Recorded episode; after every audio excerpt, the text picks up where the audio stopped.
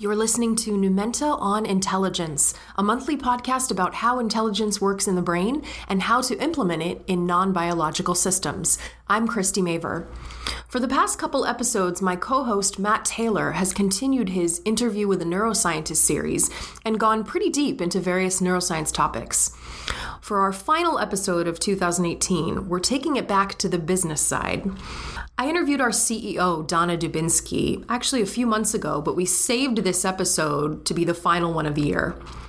During our chat, I asked her about the business evolution of Numenta, the challenges of navigating both a scientific and a machine intelligence mission, and why she believes it's so important, even for non neuroscientists, to understand how the brain works. As always, you can keep up with our latest progress by signing up for our newsletter and visiting numenta.com. All right, here's my interview with Numenta CEO, Donna Dubinsky.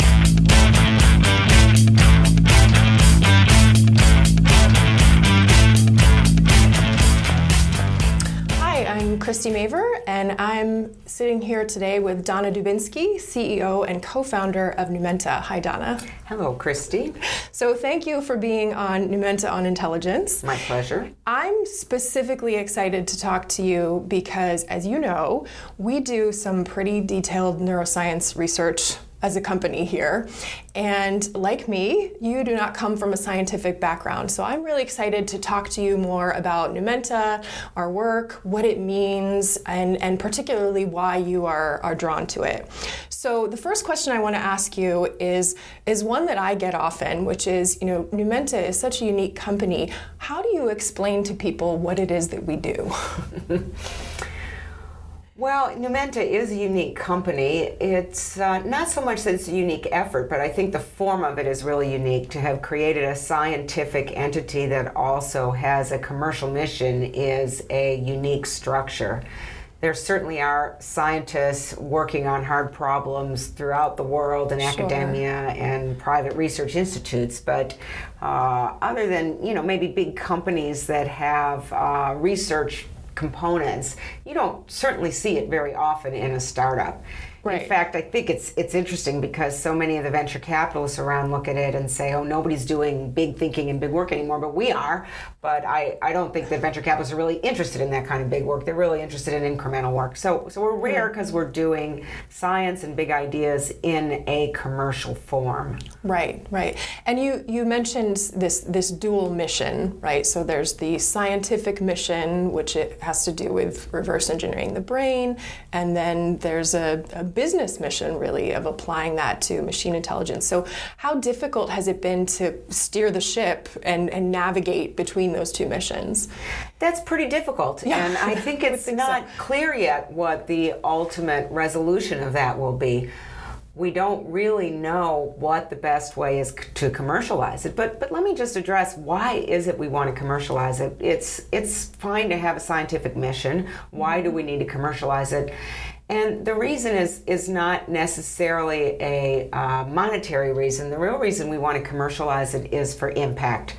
Both Jeff and I, Jeff Hawkins and I, have had extensive experience with developer communities over the years where we've seen clever, amazing, fascinating work done by people who build on a platform we've created, such as the Palm Pilot or the right. Treo.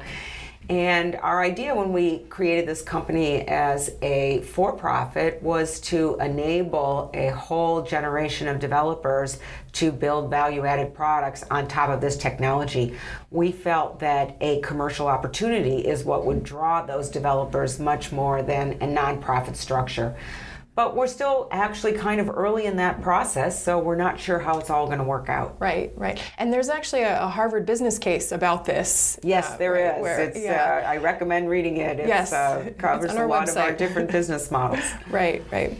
So let me ask you, why why do you think it's important to understand how the brain works? It's such a big problem, but what what does it mean to you? Why why is it important?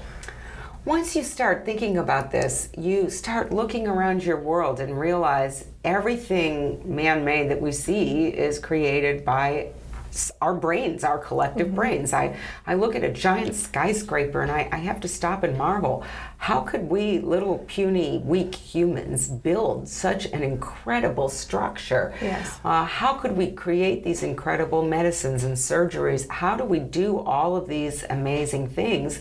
Well, it's a, an accumulation of a bunch of individuals' brains that have solved a million individual problems to make us stronger and faster and healthier and a, a lot of positive attributes. So, as I think about that, I, I marvel at the brain and its capability to do this. And the question is, is can we figure out how that works and figure out a way to take some of that power to have machines help us um, do those uh, amazing activities and be even stronger and healthier and more powerful. And and there must be there must be certain examples uh, that that come up from time to time that really kind of you know those aha moments of oh wow that's that's what the brain is doing. There, there are so many things that we don't really think about. And one of the examples that always resonated with me, I think, is something that you had said, which is you observed that with any other part of your body, like you could have a heart transplant and be fine, right? But the world only exists in your brain, and we are we are our brains, right? You so, are yeah. your brain. Yes. If you have a heart transplant, you're still Christy. Right. If you had a brain transplant and put my brain in your body, uh, you'd certainly be different. But um, I think that it's it's really true. But it, it's more for me the output of that brain. Mm. It's the idea that. Um, so many people have solved so many amazing problems through human history and have made our lives better. You know, I was a history major in college. I look back at a century, two centuries, a millennium ago, and you think about the number of people who died of disease and natural disasters and poor buildings and all of the things that created human heartache and trauma in the world. And so many of those have been uh, addressed over many years through mm-hmm. incredible engineering and science, and there's many more yet to do. So, can we be a part of that human progression and making the world a better place? That, that's the question. Right. So let me ask you. You um, there was a, a, blog post that you uh, co-wrote with Jeff Hawkins uh, a couple years ago uh, called "What is Machine Intelligence versus Machine Learning versus Deep Learning?" Right, and we often get questions because those terms are are thrown around so often that they've almost become meaningless. Everything now is defined as AI. Siri is AI. You know. Um, and so, but that post from two years ago, the two of you really took a look at the landscape and broke it down at a high level to say, you know, here's how we're different. So, uh, can you can you touch on that? perspective of what it is that makes us different for people who might hear, oh, machine intelligence, got it, so you're building robots. It certainly does all sound the same, I think, for outsiders. And even for me, I read websites of people working in this field and I, I think to myself, it sounds just like what we're doing. How mm-hmm. is it mm-hmm. different? But when you spend a, a couple of weeks here or even a couple of days and you listen into the meetings, it's pretty clear pretty quickly how different it is. Yes. The team here is delving into incredible detail on the actual neuroanatomy. What is happening with one neuron and, you know, dendrites right. and synapses and talking to each other. Whereas all the people I think in everything else that's referred to as AI are working on much uh, less of a realistic neurological model. It sounds the mm-hmm. same. They say it's neural nets, they say it's got um, different weights for cells, and they call it the same kind of terminology, but it is, is nowhere near as uh, in depth of a true biological um, constraint, if you will, as it is that, that we do here. So, so our approach is much more biological in nature. And do you see that biological approach being embraced, or is it? Do you do you see it as more of a fringe approach? It's it's not yet, but I think there's a growing realization that it is an interesting place to look. Mm-hmm. I think most of the AI world is realizing that they're hitting a wall is a bit strong of a term. I mean, they've accomplished a lot, they have a lot left they can do. But what they're accomplishing is really with old kinds of algorithms and adding more power and more data. Right. That's really what has created this resurgence of quote unquote AI.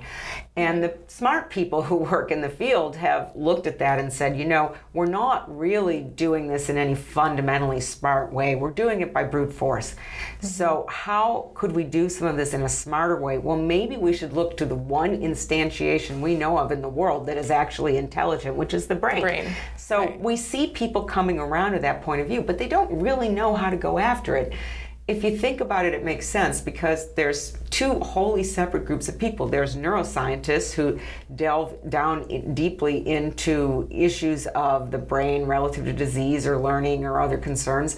And then there's computer scientists who really know nothing about neuroscience. Right. And they don't really intersect. And this is, I think, one of the few places in the world where they intersect at, at a world class level. I mean, we have world class neuroscience and world class computer science together sitting working these things out. And in most places, it just simply isn't that. So this touches on something I've heard you talk about, uh, which is related to Numenta, but also kind of related to your history and career about having a front seat at these evolutions of, of computing. Can you explain that for our listeners?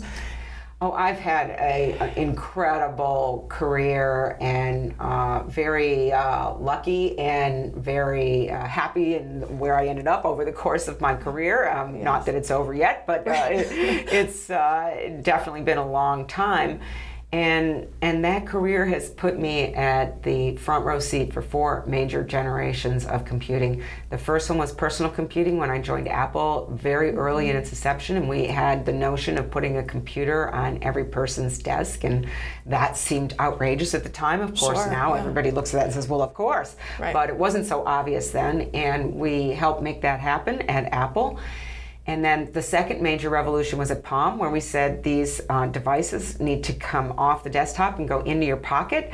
It, personal computing is not the computer sitting on your desk. It's not very personal. The one that's going to be the one you carry in your pocket or your purse, that's your personal computer of choice. And we, this was really Jeff's vision that I bought into, mm-hmm. and we made that happen at Palm in a significant way. Really led the the handheld computing revolution. And then at Handspring, we led the revolution in smartphones and um, really saying that these handheld devices need to be connected to each other and connected to the world. That was a front row seat at that revolution, and now my fourth revolution is a front row seat is intelligent computing.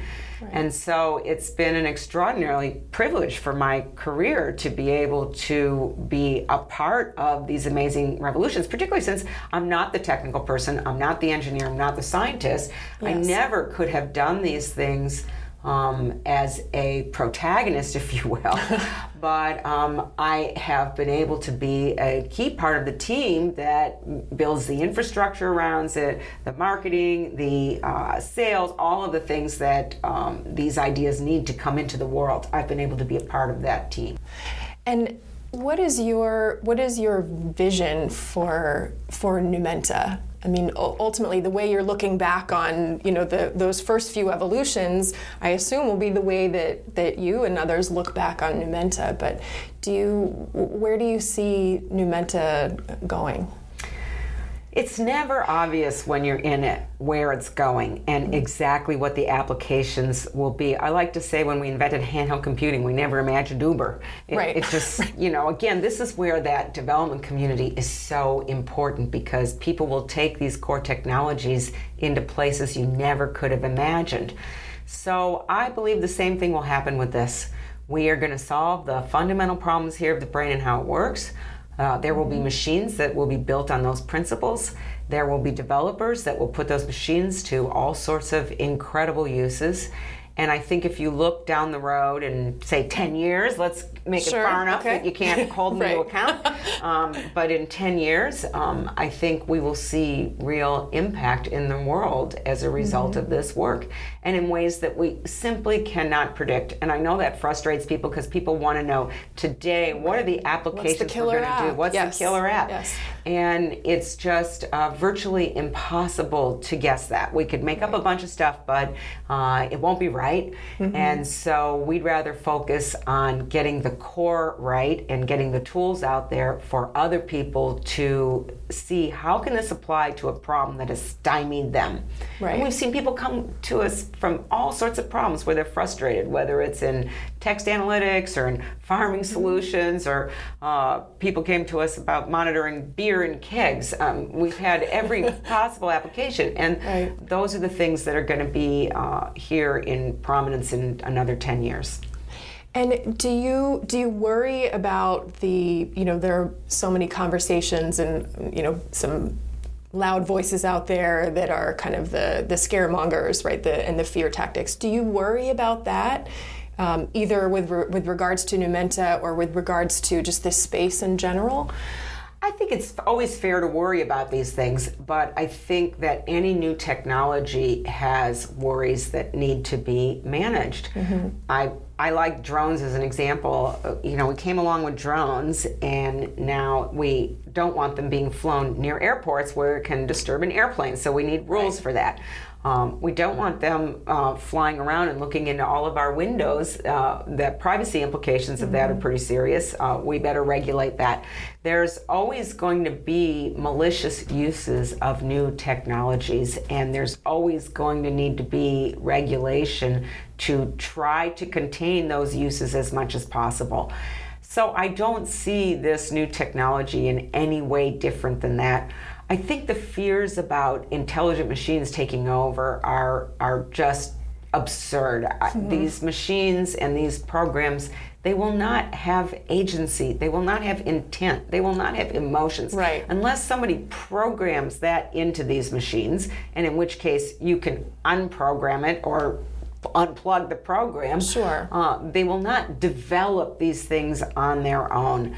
So I think that they can be used for, for malicious purposes. I get that. It will need to be regulated. It will need to be controlled in the best way it can be, just as any technology is. And, and I don't mm-hmm. see it as fundamentally different.